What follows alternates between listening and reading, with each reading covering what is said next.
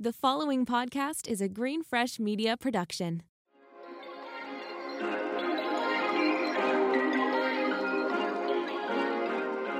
Hey Trailblazers, welcome back to the Business Casual podcast.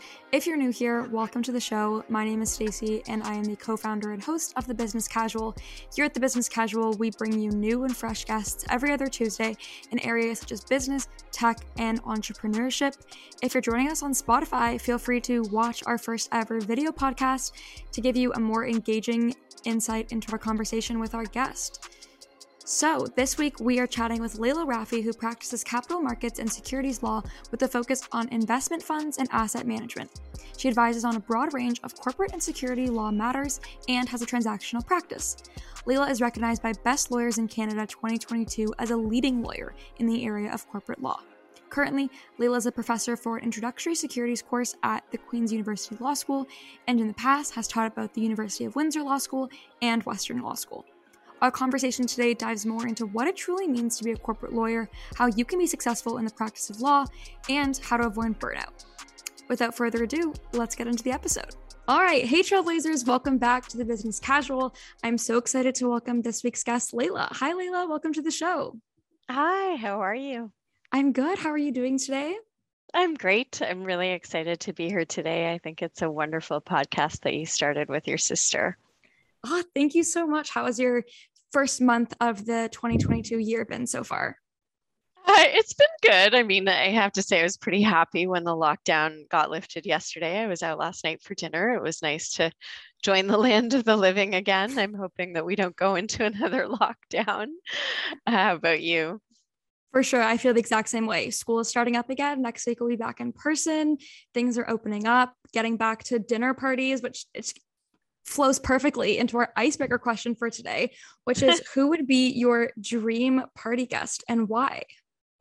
It's an interesting question. I had to think about it. And honestly, I think I would have to say it would be Madonna. I've always loved Madonna. I've seen her in concert so much, and I think she is incredible. I think she has business acumen. I think she's a wonderful performer. I think she's very unaffected by what people think of her. And I think we saw her reinvent herself throughout the course of her career and live in a very intentional way. And so I would love to kind of sit down with her and get to know her as a person. I initially thought of people who had passed away when I read the question. And then I thought, well, why do they have to be dead?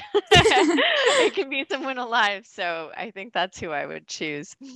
I think that's a great dinner party guest. And she'd be able to put on a great show at the end. So it'd be the perfect dinner party moment. I love that. No, that's, I also appreciate Madonna. I definitely wasn't in her era, but she is someone who I think, like you said, especially throughout her career, has really reinvented herself and has been someone throughout the eye of pop culture who's always been a trendsetter and Absolutely. Definitely a trailblazer, which we love trailblazers here in the Business Casual. Yeah, she really pushed a lot of boundaries and she wasn't afraid to do it. And I think she actually opened up the opportunity and door for a lot of the musicians after her and performers after her, like Lady Gaga, I think got inspired by Madonna, if you look at her style and everything else. So to me, she's a very unique individual. I am a huge Lady Gaga fan. Love Lady Gaga. I also really like Lady Gaga, and I'm happy to see that she's quite talented as an actress too. Yes, we have good taste in both the actresses and musicians, so I love that. I know I introduced you at the beginning of the show, but I'd love to hear in your own words how you would describe your career, your personality, and maybe some of your passions. Sure. I would describe myself as fairly ambitious, pretty tenacious, and very passionate. I always wanted to be a lawyer from when I was about 4 years old. And so I think my career just got formed that day in terms of steps I started to take towards that goal. My career has been bumpy. There's been a lot of turns and unexpected things that have happened throughout the course of my career. I've been at three law firms. So right now I'm at my third law firm and I've been here for almost 6 years. But I'm so grateful because I have an amazing career and profile profile, and I do what I love, and I'm challenged every day with different opportunities, and I work with a variety of clients in different industry areas. So in terms of choosing and selecting a career, I think I pretty much hit the jackpot. That's amazing that you're so passionate and you love what you do, because something that people always say, and they say, if you love what you do, you never work a day in your life. But I think it's very easy to say that saying rather than actually living in it. And so it's an interesting balance between finding something that you really enjoy and having to be able to do that as your career. And I think you just mentioned it, you know, you knew you wanted to be a lawyer at the age of 4, which is such a specific age. Do you remember the moment, or was there something that inspired that particular career? Yeah, I was always negotiating and arguing against small rules with my parents. And so I thought, in my mind, being a lawyer was arguing and debating and walking to court every day to make my point. So I liked the idea of it. No one in my family was a lawyer. They were all scientists and engineers. So it wasn't something I had kind of seen in my family, but I had heard about it and thought that it probably suited my personality. So I started thinking about that. And when I was young, I think I was 8 or 9 years old, I wrote a letter to Harvard saying I wanted to apply in the future, and I couldn't wait. And they actually wrote me back. I couldn't believe that a law school of that caliber would take the time to write back a child. But that's crazy. Yeah, it's so funny. I have a friend from high school who, he always says to me, I'm one of the only people that he knows that was so sure of what I wanted to do in grade 9 and stuck to it and did exactly that. And I always joke with him that I knew far before grade 9. But yeah, it's something that just came to me and I went with it. So it seemed to work out. Definitely. And one of my first questions I wanted to ask you is that, being a lawyer, there are a lot of processes that you have to go through, and there's a lot of roadblocks along the way. So having known at such a young age you wanted to be a lawyer, did you feel added pressure to really get to that goal? And there's already a lot of stress. I have a lot of friends who are currently thinking about writing the LSAT, studying for it. What do you remember about the early days of that process of really getting to the lawyer title?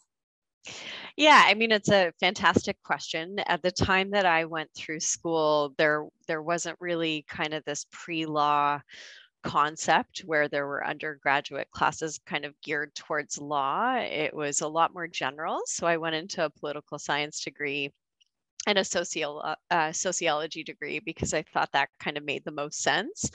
I put off writing the LSAT until the bitter end.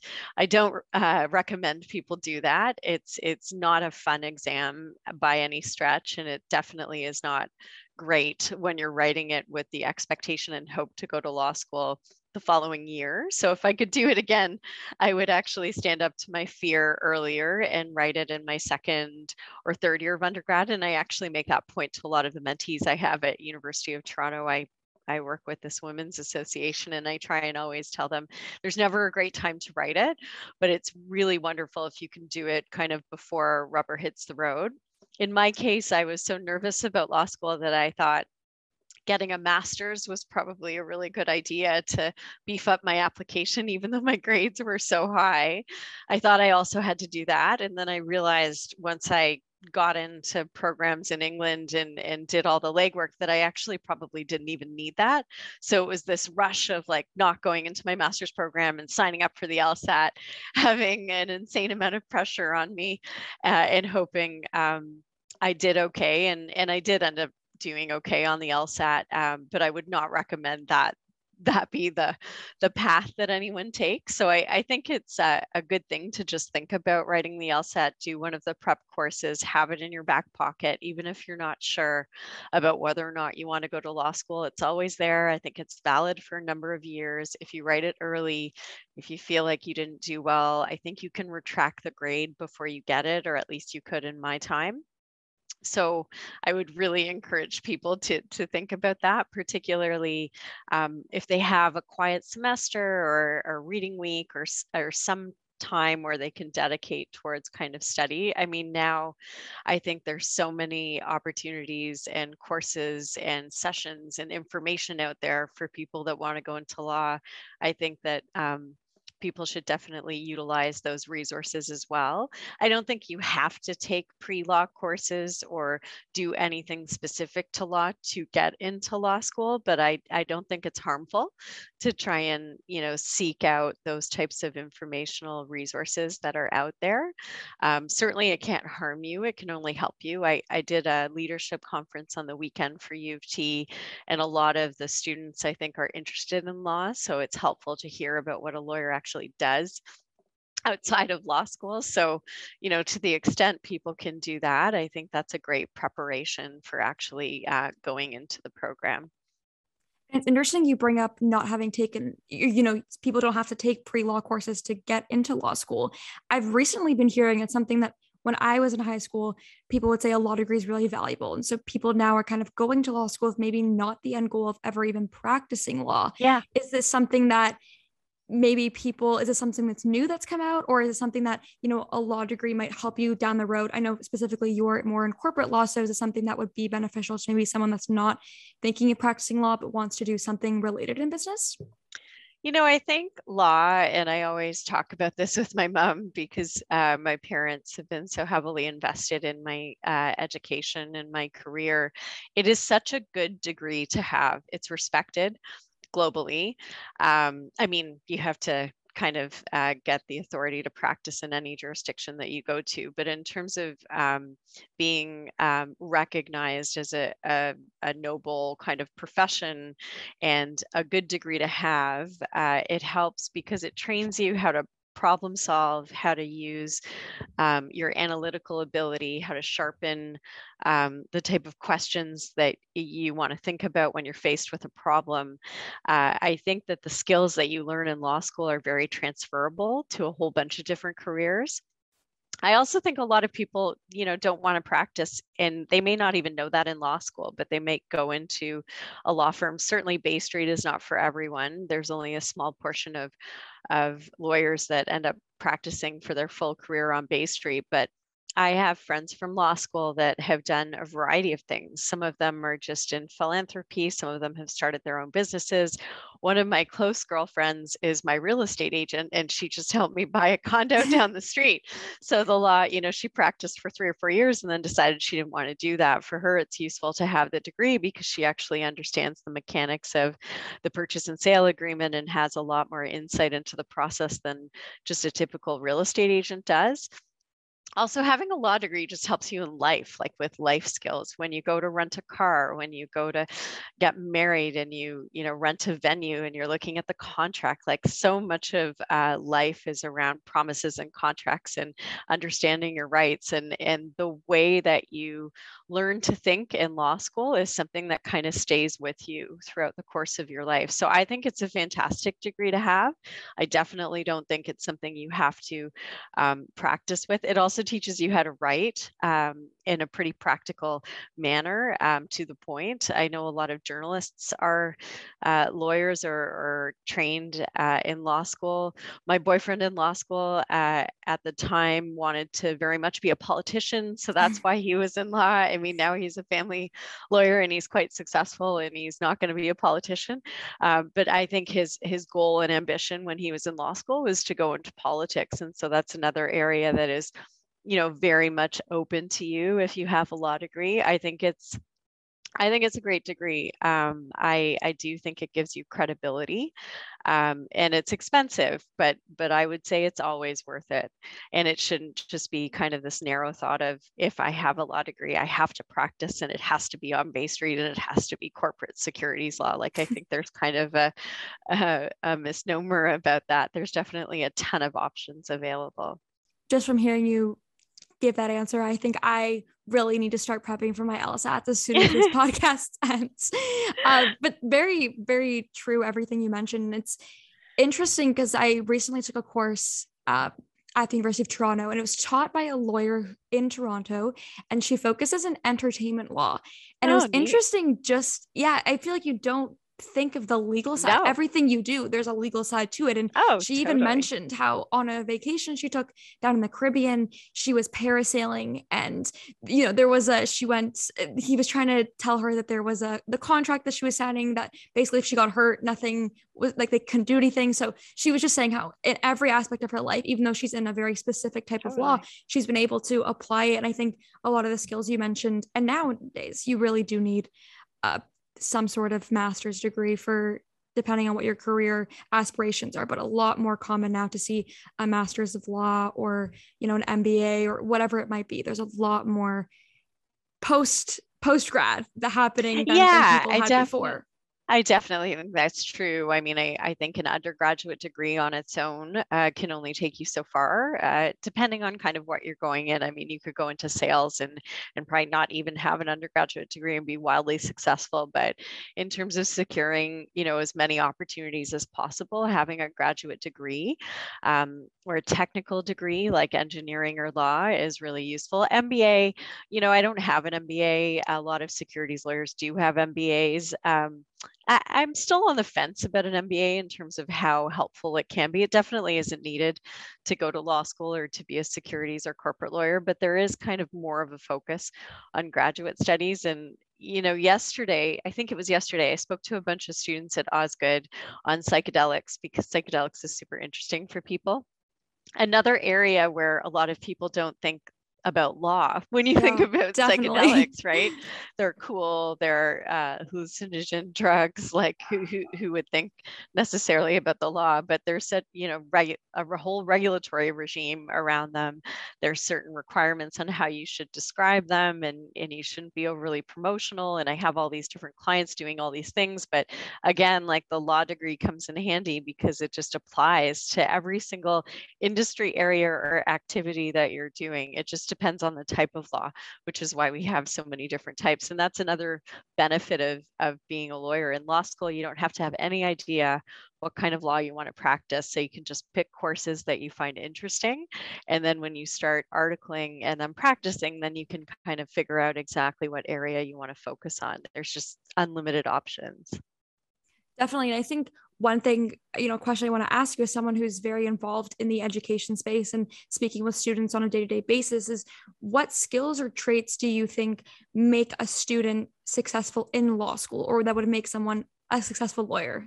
Being engaged and being interested can never be underestimated. So it's always clear to me when I'm teaching my Queen's course who's actually taking an interest. I get questions during the class, but sometimes people are introverted and they're not, you know, comfortable raising their hand, especially in the virtual world. So I get questions afterwards, or people make comments about newspaper articles they've read and it reminds them about something I've taught.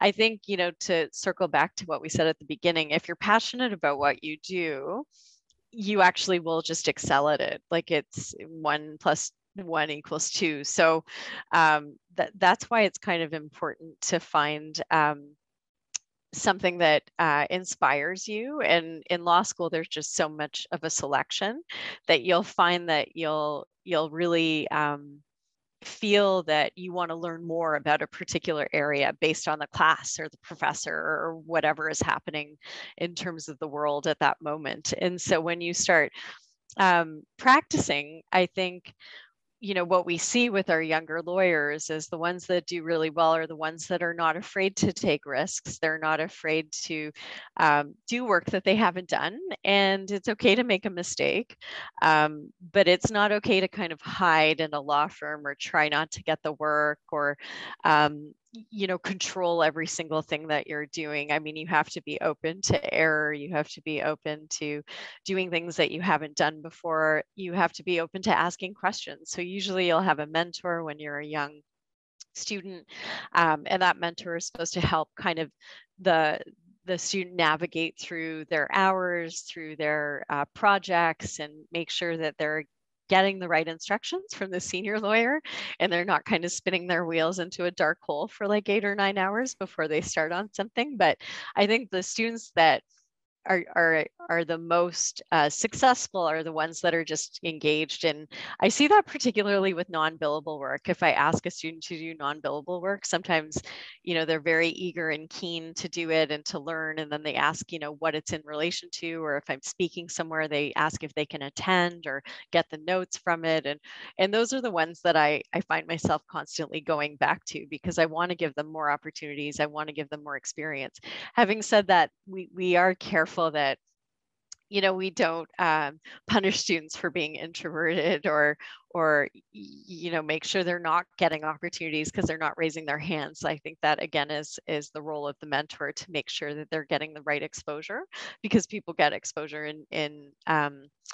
to different lawyers and different practice areas, depending on kind of what deals are happening. But I think the ones that do well are just the ones that want to work really hard and aren't afraid, because the best way to make a mistake is to be a student, because there's very low expectations of you in the law firm. Nobody expects you to know the answer to everything. And so there is some room to kind of learn and grow.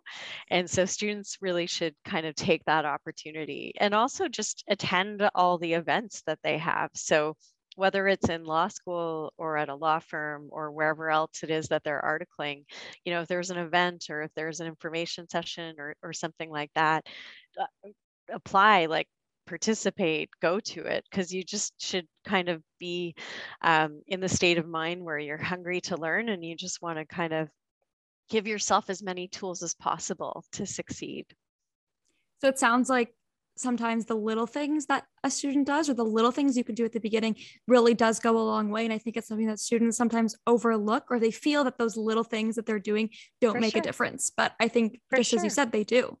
For sure they do. I had a student who is an amazing student who we hired, and he helped me with a big project, and he actually remembered and followed up from school asking how it actually went, because he left 2 months before. Certainly didn't expect him to do that, but it just showed me again, you know, how committed he was to my practice and to the practice area. I've had other students who email me during the course of their law school year after they finish the summer, and that they say, you know, I read this article, or I saw this program on TV and it's in relation to the law that you practice. Like, did you see it, or here it is.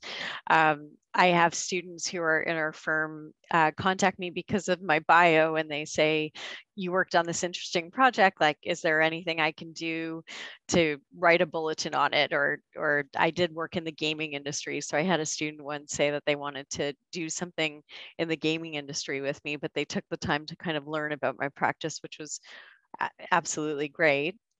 I also think, you know, we work pretty hard at the law firms. I think wherever you work, whether it's a regulator or in-house or a law firm, as a young lawyer, you're going to work super, super hard. So not being afraid of that time commitment and kind of just making it clear that you're there to learn is always helpful for student. I mean, the caliber of the students that we've seen has been so high. I sometimes joke that I wonder if I would have gotten into law school if I was going through the process again now. I mean, my grades were really high, but some of these applications we see are pretty amazing in terms of the rounded experience that people have, or to your point, an actual graduate degree outside of law, or volunteer experience, or travel, or, you know, anything. We look for anything with resilience.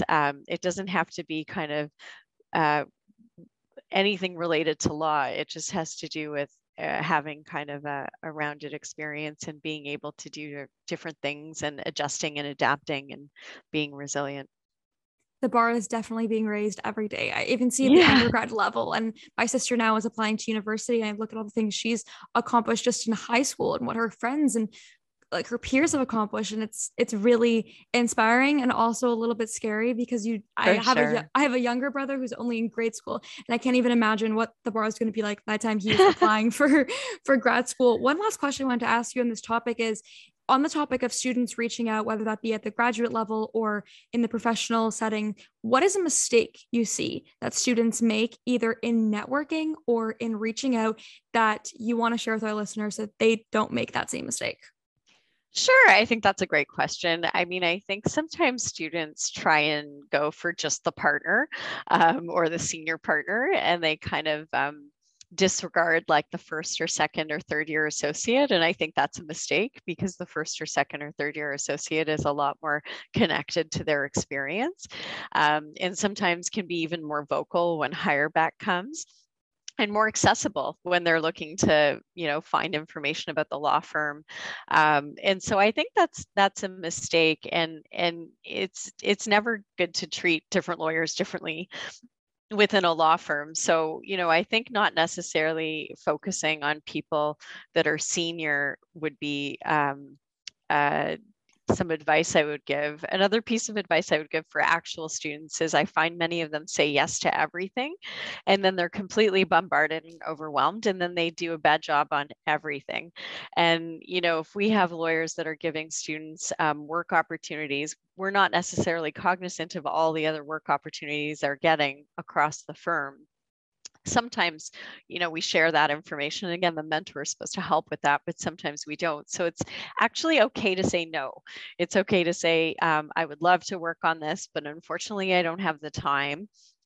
Perhaps when all my files close or, you know, transactions end, I can come back to you and see if you require assistance. But by the way, my peer or the person I share an office with or this other person in my year can help you. So that's a wonderful way of actually saying no and then providing a solution. But I think sometimes students are afraid to say no or afraid to ask questions. And that is just, you know, the worst, because we don't know anything unless you tell us or express it to us. And I mean, we've all been a student, right? No one is a professional who hasn't been a student. So everyone's been there and everybody gets it. So I would strongly encourage people to say no at times and to ask questions. And then when they're doing diligence on law firms, to not just seek out the person who's most senior or with the biggest profile. I mean, sometimes I get people who contact me because I'm a woman, or, you know, they're interested in my career development because of my gender or whatever else. And I think that's fine. That's great. But never underestimate the value of some of the younger associates who are sometimes closer to the student experience. I mean, sometimes there's older students, but I'm just talking generally. I think it's also important for students to hear you say that it's okay to say no. And that's something I wanted to talk to you a bit about, is burnout and being at the point of your career where you're trying to make a name for yourself, and you're obviously at the bottom of whatever hierarchy that you are in, whether that be in the law firm or in any other corporate structure. And a lot of students and young professionals, especially now virtually, have no boundaries and are having a really difficult time setting the boundaries between work, social life, and just time to yourself. So especially in the context of the law, where at the beginning, when you're articling, there's a lot of paperwork, there's a lot you're learning, you're still really trying to figure out how everything works together. What was your experience like at that stage of your career, and how did you deal with burnout? I think it's a great question. I mean, there's so many things I want to say in response to it. First off, when I was younger, it wasn't COVID, so we were actually in person. I was pretty hard on myself throughout the younger years of my career. I worked all the time. I think if I was going to go through it again, certain things I wouldn't do. For example, I wouldn't miss my grandmother's funeral. I wouldn't have missed my best friend's wedding. I missed those things for two deals, and I actually don't remember what the deals were, because deals finish and then you move on. So, you know, when material life events happen, you should be there for them, and you should show up within boundaries and reason. I mean, just because you want to go to Muskoka on the weekend or something, that doesn't mean that you say no to work and not do it. But certainly there will always be more work and more deals. So it's something to think about. It's also really important to sleep and drink water and eat. I mean, there were years where I slept about 3 to 5 hours a night. I think it's in COVID that I've realized how tired I've been over all these years, because now I sleep 7 to 9 hours a night and I'm exhausted. And back then I was never exhausted. So I think I was just on pure adrenaline, but you have to treat yourself properly. So whether that means working out or taking 10 minutes a day to yourself, or doing one or two things a week that are meaningful for you, whether that's a pottery class, spending time with your spouse, getting your nails done, visiting a friend out of town, whatever it is, if you could kind of maintain that, it makes the kind of the grueling hours and expectations a little bit better. I think COVID has put a layer onto everybody's lives that has been more complex and challenging. In a way, you have more mobility and you know, you can wear your pajamas if you don't have a video call.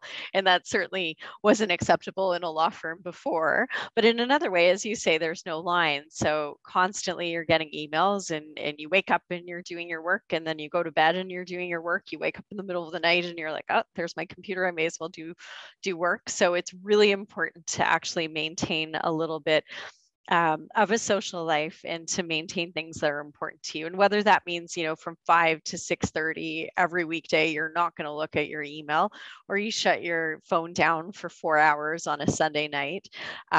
People do it in different ways. For me, I started to see a trainer, and so I work out 2 or 3 times a week. I never did that when I was a younger lawyer. I probably would have thought that I didn't have time, but now I'm not going out for lunch, and I'm not going out for drinks and other things like that. And so kind of I've readjusted my time. But it's really important to think about burnout, because a lot of young people, and I was one of them, they just think that they could keep going and they just have to finish this one deal and then it'll be okay and they'll take a break. But it never is really like that. Deals don't happen one after another. They happen at the same time. There is no real lull or break. Like, there might be for a day or 3 days or 5 days, but you actually have to create them. So people will support you, like your peers will support you. Other lawyers in the environment in which you're working will support you, and you're more effective. So just think about it. If you do it, you're actually going to do better work. You'll be more effective. You'll probably be promoted faster. So like, there is, you know, no real win for just doing everything that you can do without a break. I remember my assistant back when I was a young lawyer. One day she emailed me and she said, I don't know how you're still standing, because she was doing my dockets and I was working, I think, you know, 14 to 18 hours a day for days on a file that kept wanting to close but didn't close. And I should have stood up and said, you know, I need help on this file. We need to pull in another lawyer. And I didn't do that. So you just learn that as you get older. And I try and be cognizant of that with the younger lawyers that work on the files that I lead. I want to make sure that many times they just say yes to everything. And then I just check in and say, like, you shouldn't be saying yes to this. Like, you don't actually have enough time. And I'm just thinking about the work you're doing with me.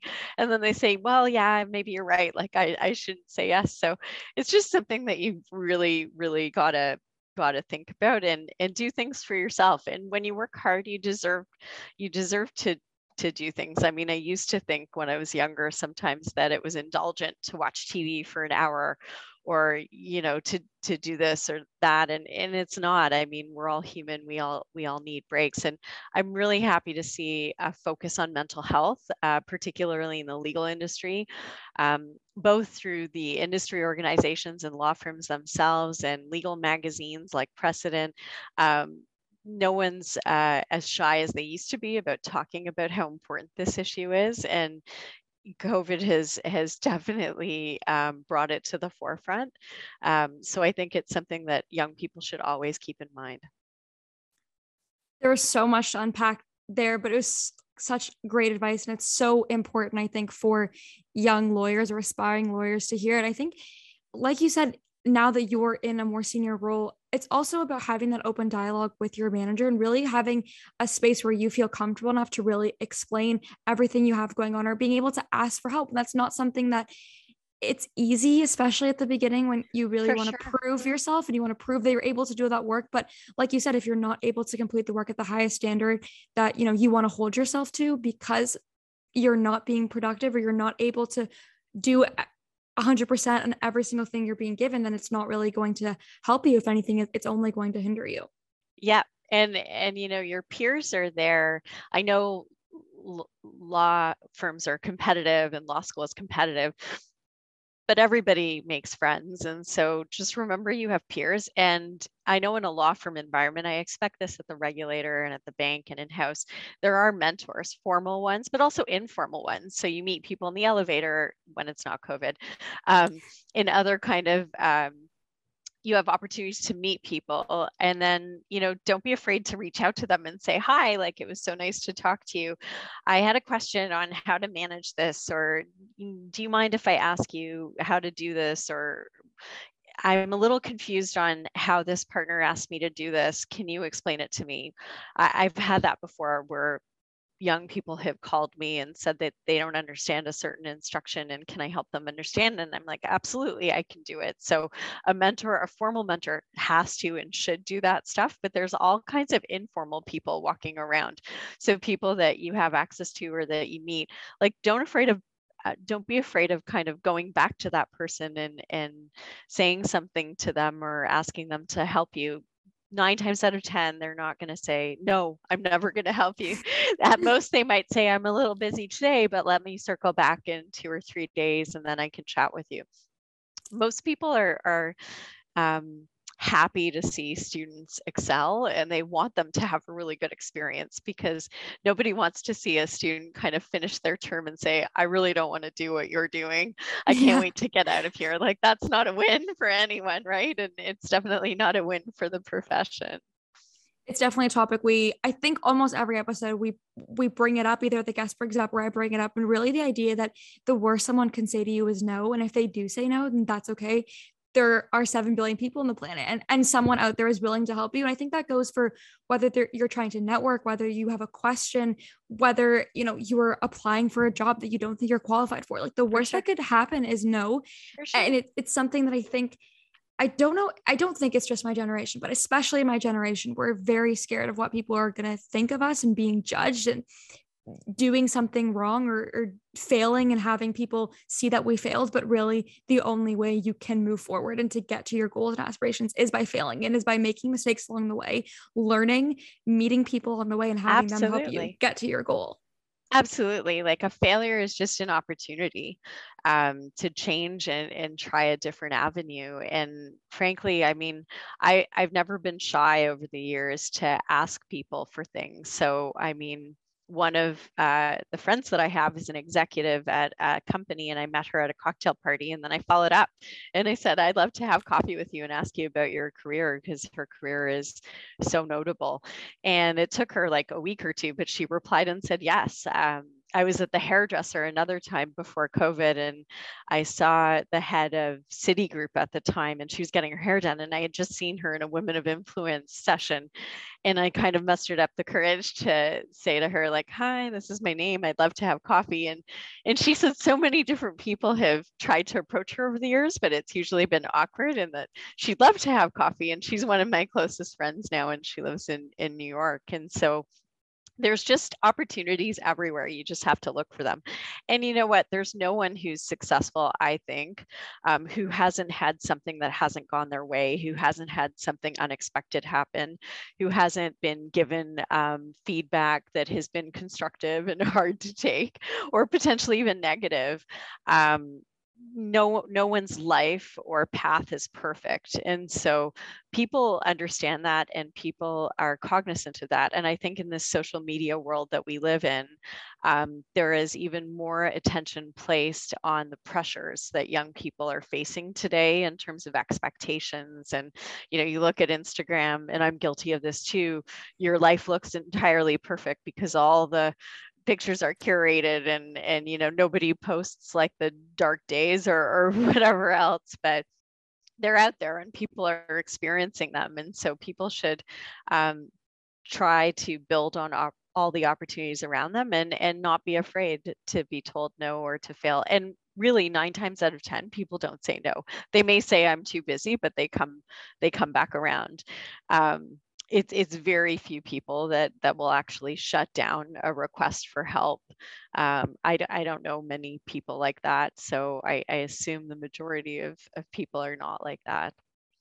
It's so funny that you bring up social media. It was just last week. So I was supposed to be on exchange right now on study abroad through my school, but it was canceled due to COVID. And I was supposed to be studying in Madrid. That's okay. Thank you. And I had seen a video on Instagram and it was like, everywhere in Europe is shut down. So everyone's going to Madrid to party. Madrid is the number one spot right now. For And I had said to my mom, I said, oh my gosh, look at this video I had just seen. And my mom was like, Stacey, that's Instagram. Obviously people are going to say that because they're there right now. You can have a party in the basement and be like, Toronto is the number one place to be in the world. Like, yeah, it's what it's just, yeah, it's perception. And it's just reminding yourself that even especially on LinkedIn, it's so easy to scroll through LinkedIn and only see the successes. And I think the platform is now getting a little bit better. People are starting to share more about the rejections they face, the struggles they've had in the workplace, but it's a mental battle and something that we're just kind of starting to see now the repercussions of social media in that setting. So from a student's perspective, not focusing on other people's journeys, I think, is something that has really helped me, and just focusing on what you can do every single day to show up, to be the best version of yourself, to make small changes, to work towards your goals or to work towards what you want to accomplish is the best that you can do. And the only really thing you can do, because if you spend time too focused on other people or too focused on someone else's journey, then you're really just missing out on opportunities that will better yourself or better you. Absolutely. And I mean, speaking from my own experience, when I was a student, I slowly started to do things like, you know, work on presentations or do the work behind a client seminar. And then I did the introduction and then I spoke on the panel, and now I'm invited to speak on panels. And so, you know, if you were to just look at kind of where my profile is now and not look at anything else, it looks like, you know, everything just kind of happened for me, but it was a bit more intentional than that. And it took years to kind of build that profile. And now information is shared a lot more easily because of LinkedIn and Instagram and all these different things. And there's positives and negatives to that, but it's definitely, you know, not something that you should let discourage you. I mean, I was on LinkedIn and I saw a young woman post something about the fact that she didn't have a whole bunch of successes, but that she's trying day to day to be the best that she can be. And she doesn't have a fancy job or anything else. And I think there were like 40,000 likes on that post. It was authentic. It was real. It was relatable. I hope that we'll see more room, we'll make more room for people's journeys, because as I said before, there's absolutely no one who hasn't had no or failure said to them, and who's kind of picked up the pieces and tried again. And so it's something that I think we're all cognizant of, the older generation that didn't grow up with social media. I mean, I can't believe I'm saying I'm an older generation, but I'm not super comfortable. I'm in my 40s right now, but no, you are young. You look so youthful. You don't look a day over 20. You're a part of the youth. You're nice. Part of Gen Z. That's very nice of you. I will believe you. This has been such a great conversation and so insightful, and you brought so much passion and insights into law and a law degree and burnout. The last question I want to ask you is, if there was one piece of advice you could leave listeners with that you wish you knew when you started your career, or that you've been given that's really stuck with you to this day. I think it's two things. One is, no one will invest in your career as much as you will. So if you don't actually invest in yourself or kind of create or build on opportunities, no one else will be incentivized to do so. And the other is, if you don't respect your time, nobody else will. So this goes back to kind of saying no and building boundaries and making sure that you're not doing too much for too many people and kind of digging yourself into the ground. So those two things are pretty simple concepts, but they always come into my head still to this day. I mean, I've been practicing 16 years and they still cross my mind. So those are my pieces of advice. Of course, I'm just always happy to chat with anyone too. I get a lot of requests on LinkedIn and I usually reply to every single one of them. I'm always happy to talk to young people about anything. And I think those two pieces of advice really tie together what our whole conversation was about and really tie nicely into, you know, burnout and setting boundaries and really making small adjustments every single day to better yourself and to be the best version of you. So thank you so much, Leila, for coming on the show with us today. It was such a fun conversation, and I'm so glad we were able to hear more about you and your journey. So thank you so much again. Oh, thanks so much for having me. I really appreciate the opportunity. Good for you guys for having the podcast, and have a good night. Perfect.